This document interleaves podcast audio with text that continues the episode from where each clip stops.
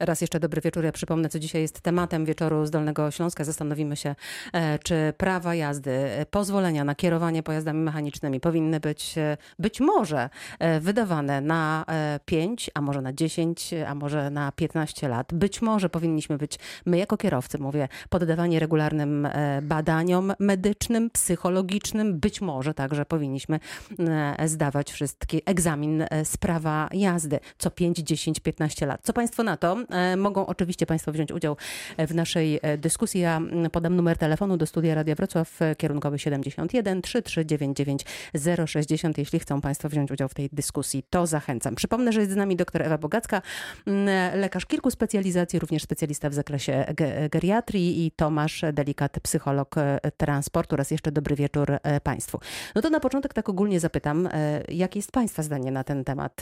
Jak Państwo uważają, czy rzeczywiście to prawo jazdy powinno być wydawane raz na jakiś czas, e, pani doktor? Myślę, że tak, ale to myślę, że to bardziej e, dotyczyłoby późniejszego wieku, czyli tak powiedzmy po 70, a może 60 e, powin, powinny być regularne kontrole stanu zdrowia, psychiki, wzroku, tak co 5 lat myślę co najmniej, dlatego że no, każdy się starzeje i nawet jeżeli nam się wydaje, że nadal jesteśmy młodzi, to jednak może. Świetnie się być, czujemy, to tak, mogą być zmiany. Może być gorsza reakcja. Przede wszystkim reakcja, przede wszystkim refleks. No i wzrok oczywiście.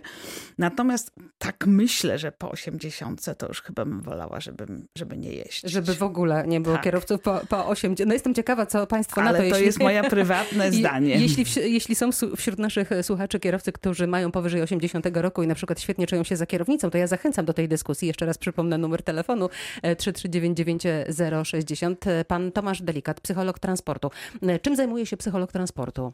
Psycholog transportu tak jak sama nazwa wskazuje, jest psychologiem związanym z transportem, ruchem drogowym, a przede wszystkim głównym zadaniem, zadaniem psychologa transportu są okresowe właśnie badania psychologiczne e, kierowców, bo jak tutaj mówimy, można byłoby dojść do takiego wniosku, że kierowcy w ogóle nie są badani pod kątem psychologicznym, ale jednak e, w polskim prawie jest taki, taki wymóg, ale on dotyczy on tylko kierowców zawodowych oraz kierowców pojazdów uprzywilejowanych. Te osoby z tych grup zawodowych rzeczywiście regularnie muszą badać się pod kątem i też zdrowia somatycznego, i też pod kątem zdrowia psychologicznego psychologicznego. Tutaj wchodzi właśnie rola psychologa transportu y, i te badania są określone w naszym prawie co do mm, nawet okresowości bardzo konkretnie, czyli kierowcy do 60 roku życia mają obowiązek badać się co 5 lat, a po kierowcy 60... zawodowi. Zawodowi mhm. i pojazdów uprzywilejowanych, czyli mamy tutaj kierowców karetek i, i tak dalej.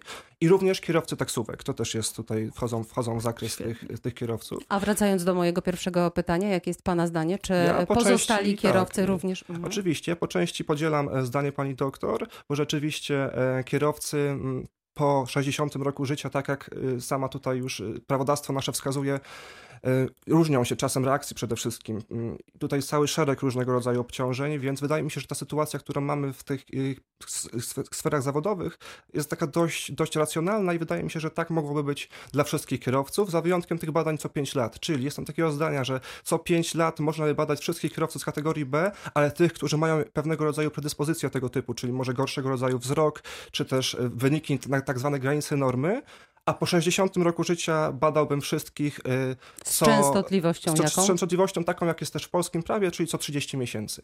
Czyli nawet częściej, aniżeli pani doktor sugerowała. Pani doktor mówiła co 5 lat, tutaj co 30 y, I być może miesięcy. też można podejść racjonalnie, gdyby wyniki, biorąc pod uwagę różnice indywidualne, osoby badanej były wybitne na skali, to mhm. taka osoba mogłaby dostawać wynik, y, nie wynik, tylko pozwolenie na kierowanie na większą ilość czasu niż osoba, dajmy na to, w tej skali mm, końcowej normy.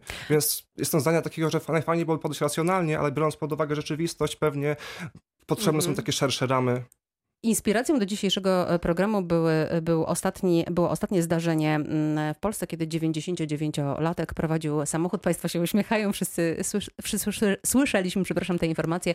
Mm, spowodował kolizję, jadąc z partnerką e, raptem o 4 lata młodszą.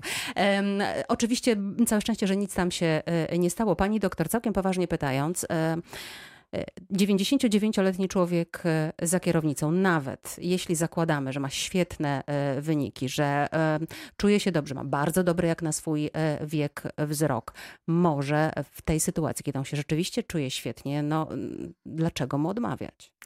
Znaczy, no myślę, że sama fizjologia o tym mówi, bo o ile wiemy, że mamy ludzi, którzy nawet w 99 roku życia mają świetny mózg w sensie myślenia racjonalnego, natomiast na pewno ciało już jest bardziej mdłe i to jest normalna fizjologia.